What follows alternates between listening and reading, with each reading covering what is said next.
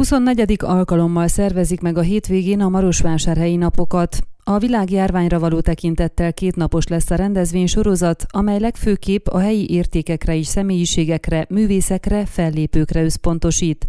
A Marosvásárhelyi önkormányzat úgy döntött, hogy június utolsó hétvégéjén szervezi meg a városnapokat, ismertette Sós Zoltán polgármester. Mint elmondta, az idei egyfajta visszatérés lesz a múlthoz, a történelmi értékekhez, hiszen 1482-ben adományozott Mátyás király vásárjogot Marosvásárhelynek. Az évi három alkalom közül az egyik június végére esett, ebből kiindulva tartják meg a város napjait ebben az időszakban. Két nap több mint 20 helyi művésszel, helyi értékeink mentén ünnepeljük idén a Marosvásárhelyi napokat, hangsúlyozta az előjáró.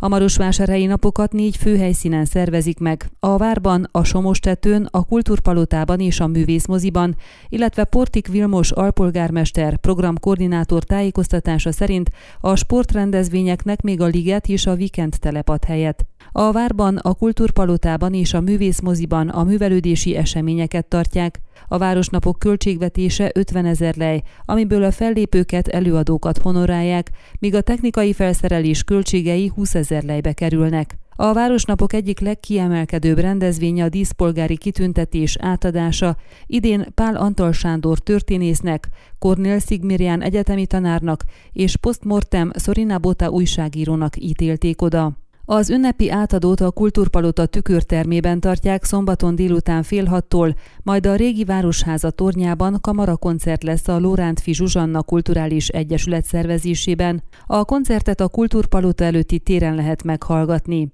A városnapok hangulatát a különböző koncertek is meghatározzák, ezúttal nem külföldi fellépők, hanem helyi előadó művészek lépnek színpadra. Klasszikus zene, néptánc, pop és rockzene is szerepel a programban. A szervezők a gyerekekre is gondolva gyerekrendezvényekkel is várják a családokat. Nem fog hiányozni ugyanakkor a színház, bábszínház sem a Városnapok program kínálatából, ahogy a kiállítások, filmvetítések sem. A részletes program a Városháza honlapján olvasható. Ön a Székelyhon aktuális podcastjét hallgatta. Amennyiben nem akar lemaradni a régió életéről a jövőben sem, akkor iratkozzon fel a csatornára, vagy keresse podcast műsorainkat a székelyhon.pro portálon.